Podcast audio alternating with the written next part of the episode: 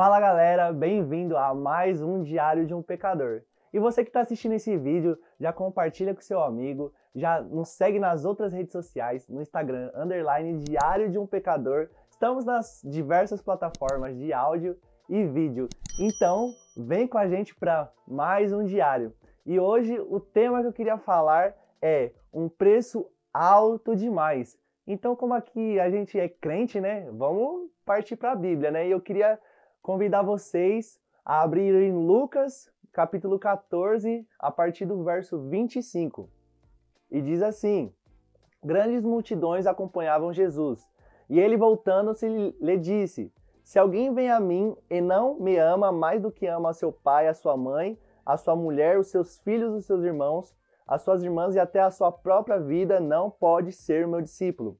Quem não tomar a sua cruz e vier após mim, não pode ser meu discípulo. Pois qual de vocês pretende construir uma torre, não se assenta primeiro para calcular a despesa e verificar se tem os meios para concluir? Para não acontecer que, tendo lançado os alicerces e não podendo terminar a construção, todos os que virem zombem dele, dizendo: Este homem começou a construir e não pôde acabar. Ou qual é o rei que, indo para combater outro rei, não se assenta primeiro para calcular se, com 10 mil homens poderá enfrentar o que vem contra com 20 mil. Caso contrário, estando o outro ainda longe, envia-lhe uma embaixada pedindo condições de paz. Assim, pois qualquer um de vocês que não renuncia tudo o que tem, não pode ser meu discípulo. Essa passagem aqui ela fala sobre valores, né? Sobre preços. Aqui nós temos exemplo de um rei que ele se assenta e antes de construir uma casa, você que vai fazer o seu, seu APzinho aí, você tem que saber suas finanças. Se você vai é, se casar, eu tenho muitos amigos que têm se casado e eles ajuntam moedas, assim, porque é um preço muito alto. Só que esses valores, assim, eu vejo o que hoje tem trazido valor para nossas vidas. Ou então as pessoas hoje elas querem um iPhone. O iPhone hoje ele é símbolo de status, ele é símbolo de valor, de amor. Mas eu tava vendo algumas comparações, existem outros celulares melhores. Por exemplo, uma câmera melhor, com armazenamento melhor, com, sei lá, outras qualidades, às vezes até mais rápido. Só que o, qual é o diferencial do iPhone? As pessoas que têm um iPhone um, da Apple, né?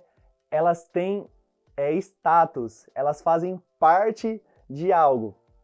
Então aquilo agrega um valor àquela pessoa. Uma pessoa que tem um iPhone, ela vai ser diferenciada. O pessoal vai querer tirar foto com aquele iPhone.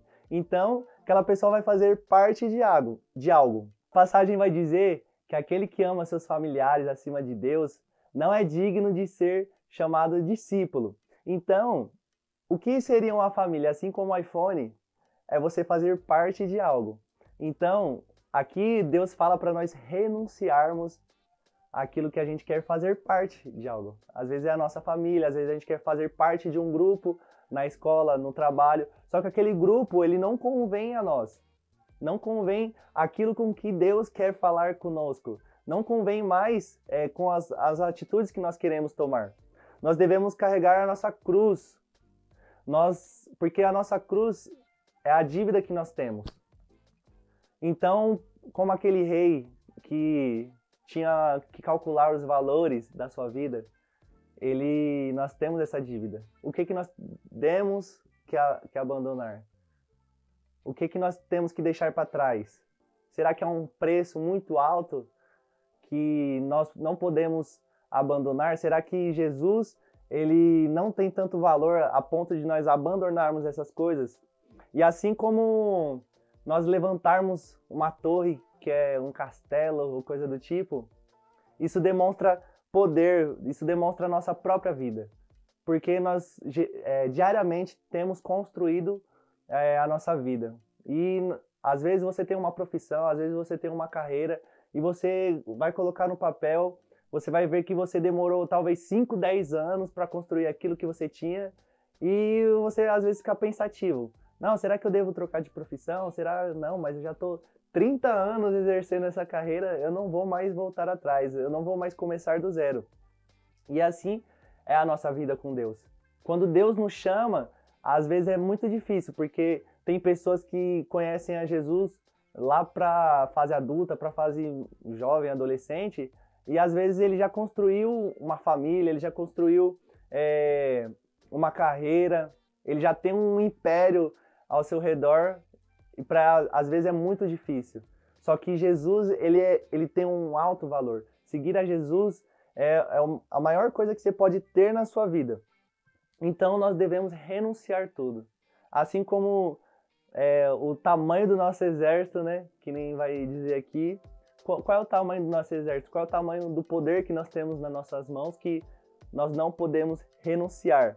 Mas eu digo para você, Deus ele já pagou todos esses preços, todo esse valor. Ele morreu na cruz pelos nossos pecados, ele morreu na cruz para pagar o preço das nossas dívidas. Imagine pagar o preço da dívida de, de todas as pessoas do mundo. A pessoa mais rica do mundo não, não chega ao preço de uma vida e ainda mais uma vida santa como foi a de Jesus Cristo. Em Filipenses 1, 21 vai dizer: Porque para mim o viver é Cristo e o morrer é lucro. O valor que nós temos, ele é muito grande para Deus. Uma vida, quando ela se converte, fala que no céu há festa. Então eu creio que nós, Jesus, seguir Jesus Cristo é tudo que nós podemos ter. É um preço alto demais. Assim como os discípulos, quando Jesus chama eles, eles abandonam tudo. Porque Jesus fala que eles seriam pescadores de homens, eles abandonam profissão, família e vamos dizer, naquela época uma profissão, ser um pescador, um, um carpinteiro era era praticamente a sua vida, porque ali levava sustento para sua família, geralmente é, o homem que levava o sustento, né? Bem masculino, né? Antigamente, o homem que estava ali, ó, levando sustento. Então, se uma pessoa não tivesse emprego, se ela não tivesse um trabalho ali, talvez ela não seria grande coisa na sociedade. Então, esses discípulos, eles abandonaram praticamente quase tudo para seguir a Jesus. E que nós venhamos fazer isso é, para seguir a Jesus. Nós venhamos, talvez, ter que deixar de conviver em um círculo, em um, num meio, fazer parte de alguma coisa que não nos convém mais. Nós devemos olhar a nossa, a nossa dívida. Nós somos pecadores e nós devemos muito e, mas não tem nada que nós possamos fazer que pague essa dívida. Somente Jesus que morreu na cruz que, que pagou essa dívida. Nós devemos olhar para a nossa própria vida e não le levantar altares para ela. E não existe nada que esteja nas nossas mãos que, que possa comprar comprar o que Jesus comprou, que é com o seu precioso sangue ele comprou a nossa vida. Então, fala galera, espero que vocês tenham gostado compartilha, curte com, com a galera aí, com, compartilha com uma pessoa que precisa dessa mensagem e saiba que ela é muito preciosa para Jesus. Só que Jesus ele pagou o preço. Tamo junto.